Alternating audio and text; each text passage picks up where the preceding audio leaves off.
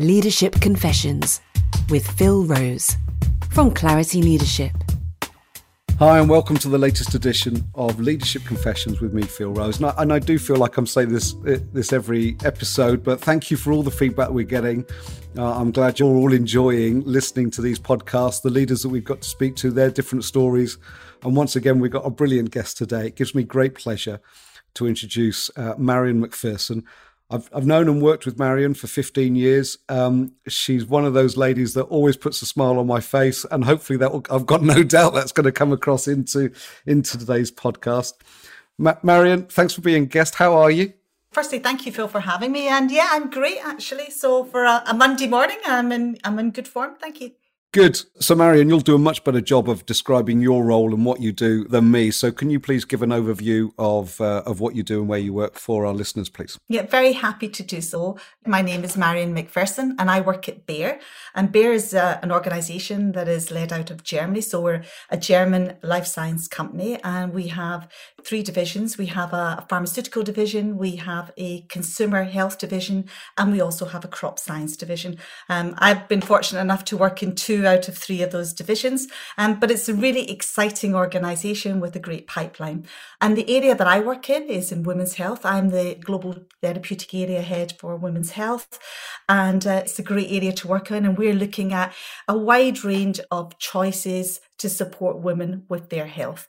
Uh, and, and you and I have worked together in, I think, what, three different regions now with, with your roles at Bayer and across two of those different business units. So we've worked in the U K, we've worked in Uh, the Scandinavian region and in, in in in Europe, when you know you've worked f- across general medicine and, and crop science.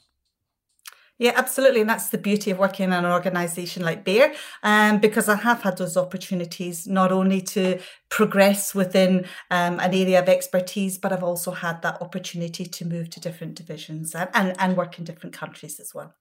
Yeah, so it's been it's been great. So th- and thank you for your support in in in using Clarity in in your leadership journey. I guess what we'd like to do in this then is is is really understand how you've arrived at, uh, at the the role that you've got today. Let's let's start from the, the beginning, I guess. So what what significant events that have shaped who you've become, do you think? Well, um, let's let's go right back to, to my childhood, actually, because that's what really started to shape me as a person, obviously, but also as a leader. Um, I grew up in Glasgow. I was born and, and, and brought up in Glasgow. And um, very early in my childhood, sadly, my father died. Um, and my mum was left to bring up two kids um, and with no income. And actually, she was really the inspiration for me, because without any qualifications, she actually built a very successful career in the National Health Service.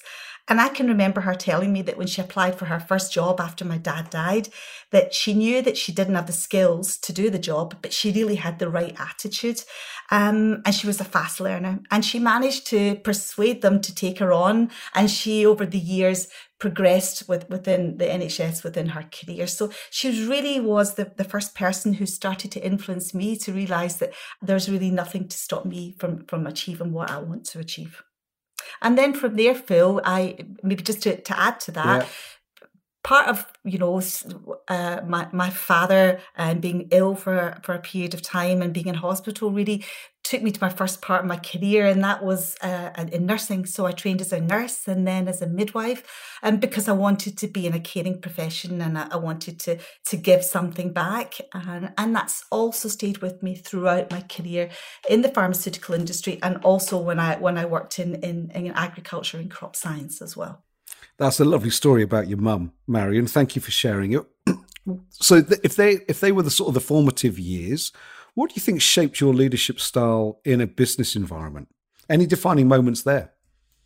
Yeah, absolutely. And I think there's been a number of things. You know, I've I've I've had an opportunity, and I've been fortunate enough to work in, in businesses where um, there's been acquisitions. So I've been through three different acquisitions, and um, and that really shaped me in, in many ways in terms of being an authentic leader, because during that period of uncertainty and change, you know, people need to feel that they trust their leader.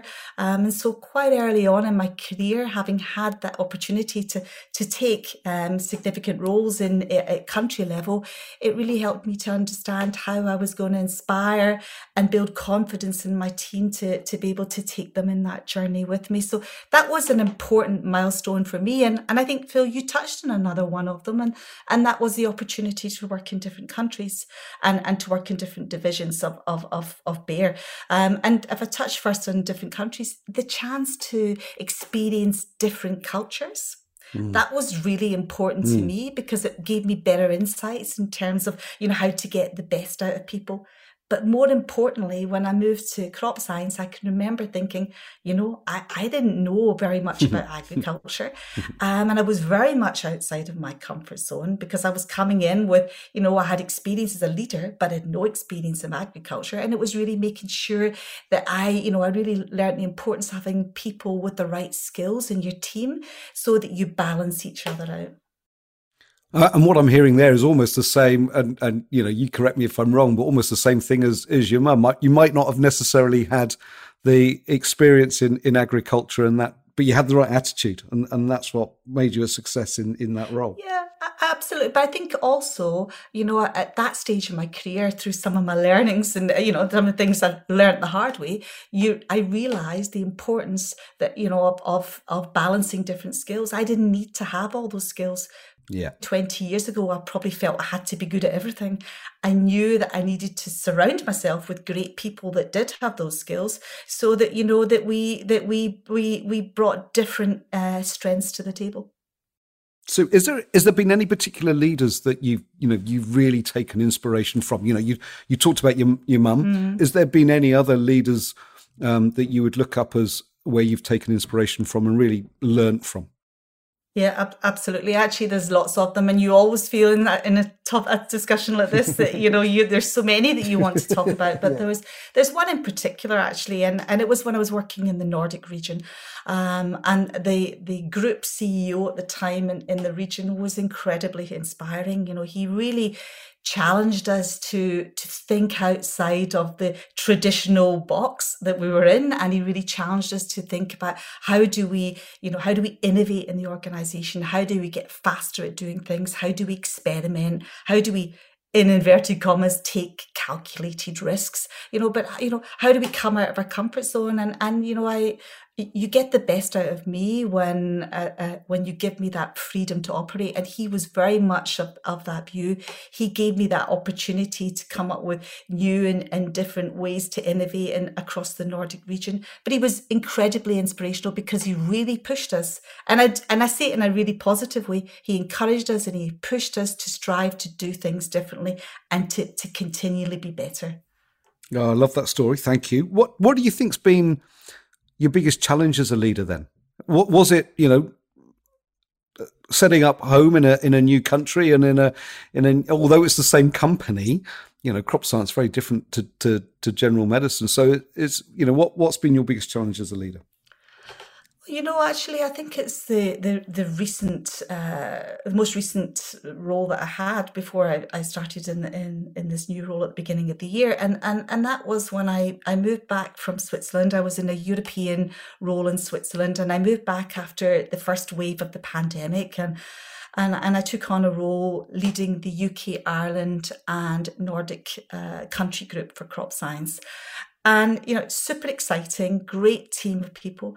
But actually, I led that team for twelve months, pretty much virtually. And as a leader, um, you know, that's not optimal. That's not how you want to lead your team yeah. and, and and show up. And, and Phil, I think you know me well enough. I, I love being with people yeah. and I get a lot out of spending time with my team, you know, face to face. Um, and that was really challenging because not only did I, I'd met fifty percent of the leadership team at different meetings in, in, in the past. Didn't know all of them very well, but I'd met fifty percent of them, but fifty percent of my leadership team I'd never met. And I'd never met any of the broader crop science team, so in, in the U K, Ireland. Uh, so that was really challenging. You know, how do you inspire and, you know, the, your organisation when you don't have that physical contact with them? Um, so probably the most challenging uh, role that I've taken on, you know, to to to encourage the heart, to to to agree our, our, our vision for the future without actually having that that personal contact. Yeah, that, uh, look, the number of leaders have, have uh, expressed how difficult that is, and you know, sort of, some have almost feels like they've, you know, feels like they've lost a lo- an arm in their ability to lead teams effectively, just because you know you can't get in and and see people face to face. And it sounds like you had something similar. So, if that was your your biggest challenge, this you know, this is called Leadership Confessions. You and I know each other very well. We've we've worked together for fifteen years, as I said previously. Uh, what would you say um, your biggest mistake as a leader has been, and, and what have you learned from it?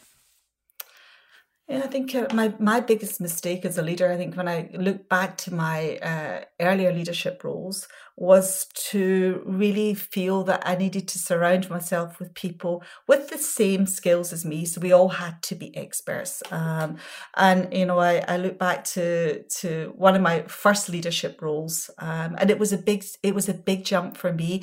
And when I was recruiting that team, because I was pretty much recruiting a, a new team um, to, to move over to, to, to the, the new company with me, I, I tended to look for people that had the same interests, the same knowledge base. They were all experts. And actually, you know, Phil, what that does, it just reassures you about all the things that you know, but it never really challenges you on the on, on, mm-hmm. on things that you're you, you don't know or could do differently. Um, and so I think that was it was really only, I think, about six, nine months in that I brought somebody quite senior into the team that, that you know, didn't come from the same background, didn't have the same experience that, that, that the rest of the team had, that it really started to shake things up a bit uh, in a very positive way, because he brought something to the table that none of us had. He also brought, you know, expertise of other therapy areas that we had, that none of us had worked in. So I, I, mm-hmm. I that was a very big lesson for me, you know, and I, I, I think I touched on it when I, I mentioned my time in, in, uh, in, when I moved to the Nordics to crop science for the first time. It's really, it was about understanding what are my strengths? What am I bringing to the table? And actually, where am I weak and where do I need to make sure that I am filling all those areas with expertise, but they all don't have to have the same expertise and shouldn't have the same expertise as me. So professionally or personally then, Marion, how have you overcome your biggest setbacks, do you think, and what have you learned from it? Well, I'm very fortunate, Phil, actually, you know, I've got a very good sounding board at home, my husband, Alan, you know, so uh, when things don't go quite to plan, he's always the person that, you know, that takes the brunt of it in the house. He's not in the room, but I'm sure when he listens to this, he'll be nodding like crazy. Um, so, you know, I, I, I'm quite an open person, right? And, uh, you know, I, I wear my heart on my sleeve. And sometimes, you know, the, you know, when, when, when things are not going quite to plan, I, my, my frustrations, I don't show them necessarily to the team. Sometimes I do, but but generally they, they come home. Um, and I like to talk things through. And I think, you know, I, I like to to reflect on why did something not go well? What didn't work? And I probably, if you'd asked me this question, maybe six or seven years ago, Phil, I would have focused on here's all the things that didn't go well and how, what do I fix on it? But I've actually learned now to to dissect it and say actually what did go well. Okay. What is something that I can take from this that really did go well? And how can I progress with that, as well as looking at the things that don't go well? Um, so a long answer, the short answer is I tend to, you know, I tend to to to share that with with my my other half at home.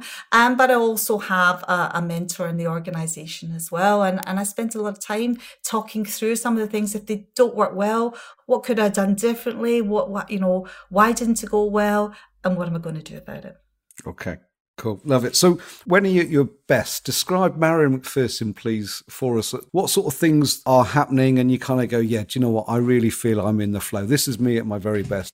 You know, I, I measure my success and when I'm at my best by, you know, how my organization is feeling. So yep. To me, I'm at my best when my organization is flying and where everybody's engaged. Everybody's really clear about where we're going and we're excited about it. So, you know, that's really how I measure success for me. It's really about, you know, have I got my organization beside me and behind me? Are we all supporting it? Have I got that high level of engagement and excitement in the organisation? And also, you know, are we are we doing something different? Are we testing some new water? Are we experimenting? Because that's really important to me, that of course there are some of the day things that we we need to do and consistently need to be good at, but we also need to be experimenting. We need to be inquisitive. We need to be trying new things. And that's what really excites me. That's what I think, you know, we're really cooking here, because actually we're, we're front runners. We're trying new things. I, I've always said to my team, I'm okay about failing. I'm happy to fail. I'm not happy to not try. So failing is not a problem for me. We just learn from it. But it really excites me when people come with new ideas and they want to really challenge me and do things differently. So I think it all comes down to having that right culture and that positive culture in the organisation, Phil. So what? So brilliant. L- l- love it. So what does high performance look like to you? What are you looking for in, in people around high performance? Because, you know, clearly what you've talked about there, it's not just numbers and, and success that way. What else are you looking for? So, yeah, so I mean, numbers obviously are, are, are very important. I'm looking for, again, I'm looking for where is the where is the organisation? Have I got an engaged organisation or not? And if I haven't got an engaged organisation, we are not successful. So I'm looking for high level of engagement. I'm looking for high level of experimentation. I'm looking for the organisation to challenge. Um, I love when people come back and challenge us on where we're going and, and and why we're trying to do something and coming up with different ways of doing it, you know, but it's all about that, that sense of experimentation and that sense that we're all on the boat together and we're fully engaged. Love it. You know, if I was to replay some of the, the principles of our leadership model that, you know, you've already talked about encourage the heart, but you're talking about challenging the process all the time, which is coming over loud and clear. Yeah. So, but to me, Phil, you know, encouraging the heart, I know you can read it in a textbook, but it's so important. You know, I think if you, if you can, you can, if I can engage my organization and they can see what the, the North Star is for them for the future, you know, mm-hmm. everybody can face a few bumps along the road, but yeah. at least they know where they're going. It feels fantastic. Yeah. And, and I know you're a big investor in, in, in talent. Um, and you invested in our, our first hypo program that we ever did, and, and so we'll Indeed. we'll come on to that uh, in a little bit. Sure. So if that's if that's you at your best, what what what's you at potentially your uh, your worst? What rattles your cage? What really gets you you know pissed off? Oh, lots of talk and no action, right? It drives me crazy when we do, you know, we do alignment, alignment, realignment, rethinking, rechallenging. You know, I, I think there comes a point where actually, you, you know, we just got to get on with it. Um, so I, I, I it, it frustrates me when we don't take decisions. Actually, the worst thing we can do is not to make a decision. If it's a bad decision, then we I can live with it as long as we learn from it. But a no decision drives me crazy. and and what does a driven, crazy Marion look like? How do you show up? You know, because uh, I know some people some people don't change their behaviour at all. Some people are very, very different. Some people mask it. What what do you look like? Then I've become challenging, right? So, you know, I, I think as a leader, I think uh, I'm very open. I, I think as a leader, people feel very comfortable, you know, sharing with me, challenging me, I, I hope. Um, but, you know, if if I'm rattled, then I'm really challenging and pushing back, right? I'm really challenging people on the why, um, because I really I feel personally accountable for, for the organisation, but I hold my team personally accountable for their objectives as well. So, you know, I am then challenging the why. Why are we not doing it? Why is this not happening? And what do we need to do to get things moving? So they can see a different me. I think I'm still fair. I think I'm still very open. And, you know, for me, I'm, I'm still very authentic, but I will challenge. Love it. And so what are you working on? What's on your... your personal development plan at the moment? So for me, my personal development plan is at the moment, I'm two months into a new role, into my new global role. So it's really and it's my first global role. So I've been in European roles and, and country level. Um, so for me, it's really learning uh, the networks and really learning about who are all the key stakeholders and what, what roles are they doing. Um, and it's really, you know, it's getting to grips with a new role. That's the number one priority for me at the moment, is really, you know, get getting myself fully, fully absorbed in the new role. And I think that will take some time. I'm not a very patient person, and I'm not very patient with myself. And I, you know, I tend to sometimes, you know, to be overcritical of me. So I'm, I'm, I'm setting myself some very clear objectives of what should I expect of myself by, by what time, so that, you know, I, I have a clear view of, of, of where I'm going there. So that's, that's the big priority for me at the moment, is, is really, uh, getting myself fully engaged and, and, and fully absorbed in the new role. Love it. What what advice? And you know, we talked about your investment in talent, and, and you've demonstrated that uh, you know hundreds of times over over the years that we've worked together. What advice would you give to aspiring leaders?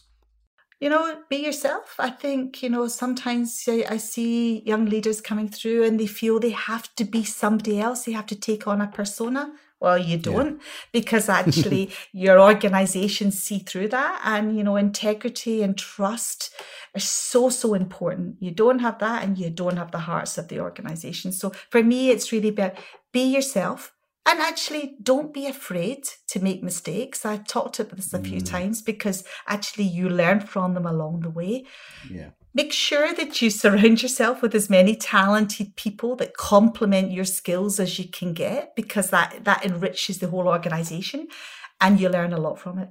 But also stay humble, because that, you know, being humble, I think, is so important as a leader, because it makes you so much more accessible to other people. There's some great lessons there, Marion. You know, I, I you know, I heard four. I, you know, I heard, well, firstly, the last one you talked about was is the humility and just stay humble. There's a surrounding yourself in in, in great people.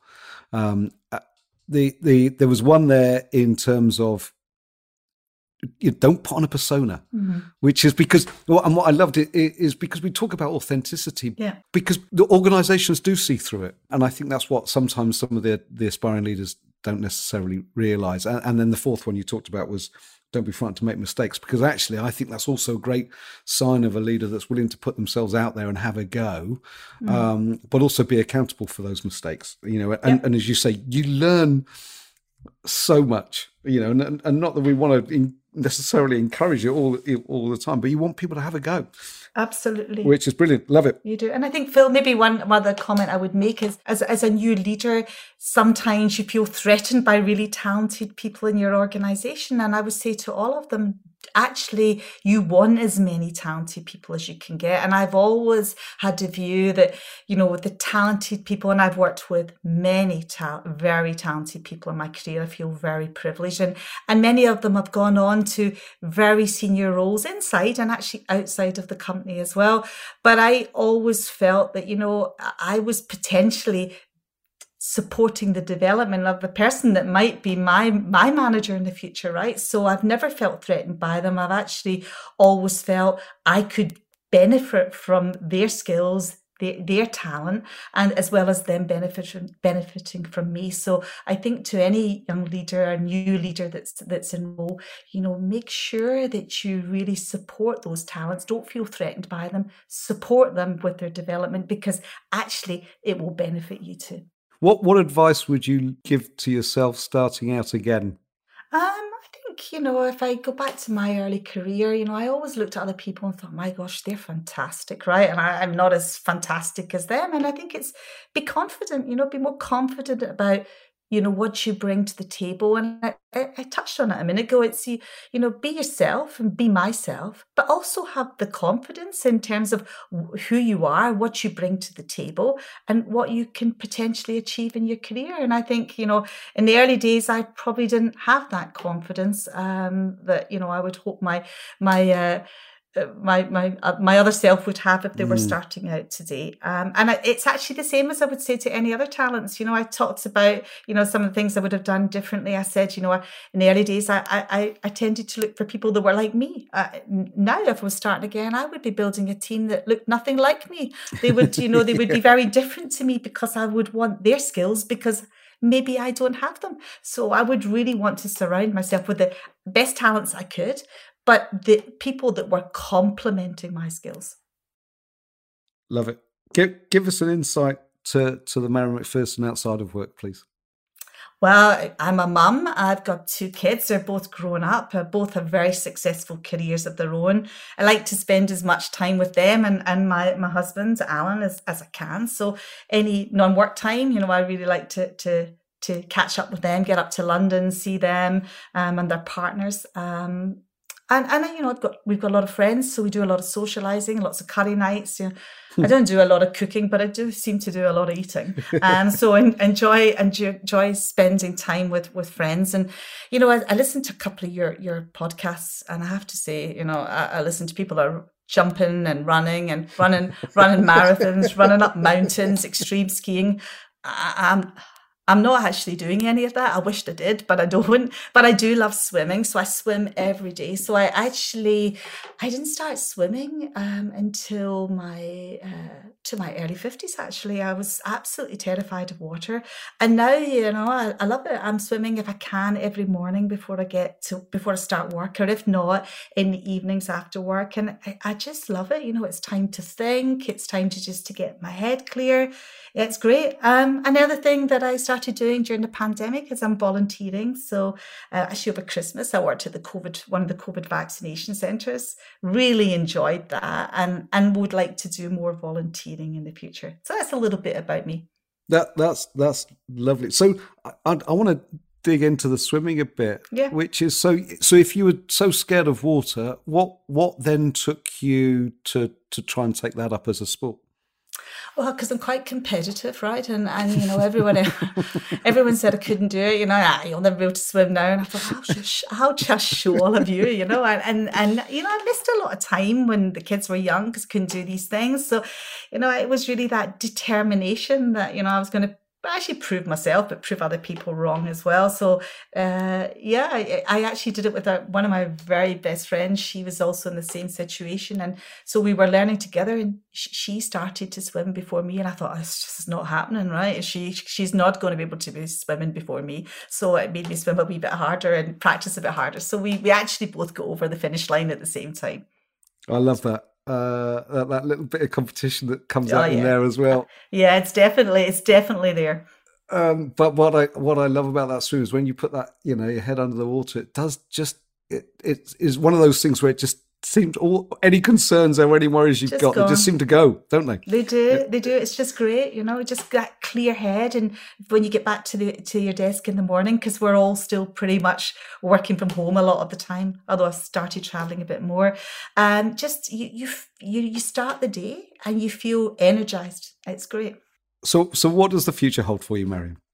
Oh, great question, Phil. Um, I'm pretty sure a lot of good opportunities. Um, I, I don't have a game plan, to be honest, in terms of what does my next step look like or the step after that. I'm literally two months into a really exciting opportunity. I love working at Bayer. I've been there for over twenty-five years. You know, I I, I know that there will be other opportunities coming um, uh, during my time there. So uh, let me answer that in a, in a maybe in a year's time, Phil. But at the moment, what does the future hold? Really getting stuck in and, and, and enjoying my new job. Love it. So so a couple of quick fire questions to to, to close off on. What what's uh, what's what's your guilty pleasure? I'm wondering if it's just singular is enough here, or pleasures might be more appropriate for you. Well, honestly, well, a bit of trash T V, but actually, uh, so I love chocolate. I think uh, in particular, Cadbury's fruit and nut, right? That's my guilty pleasure. Mm. So I hide it at the back of the fridge and I don't share it. So, um, you know. so, so yeah, Alan I, must know it's there. Yeah, but, yeah, but I keep moving it because he, he finds out where I put it. So I just keep rotating it around the fridge. One thing you'd put in room one oh one. PowerPoint presentations drive me crazy. I don't mind a couple of slides, but when you get death by PowerPoint slides, especially when you're on uh, a Teams call, it drive oh, me crazy. Just, yes, uh, I'm with you at that. What are you hopeless at that you'd like to be good at? Oh, I'm hopeless at admin. I'd like to be, actually, I'd not really like to be good at it, but I know I should be good at it. Um, but admin's not, it's not my strength. But luckily, you know, I have a partner that's super good at it, which is great.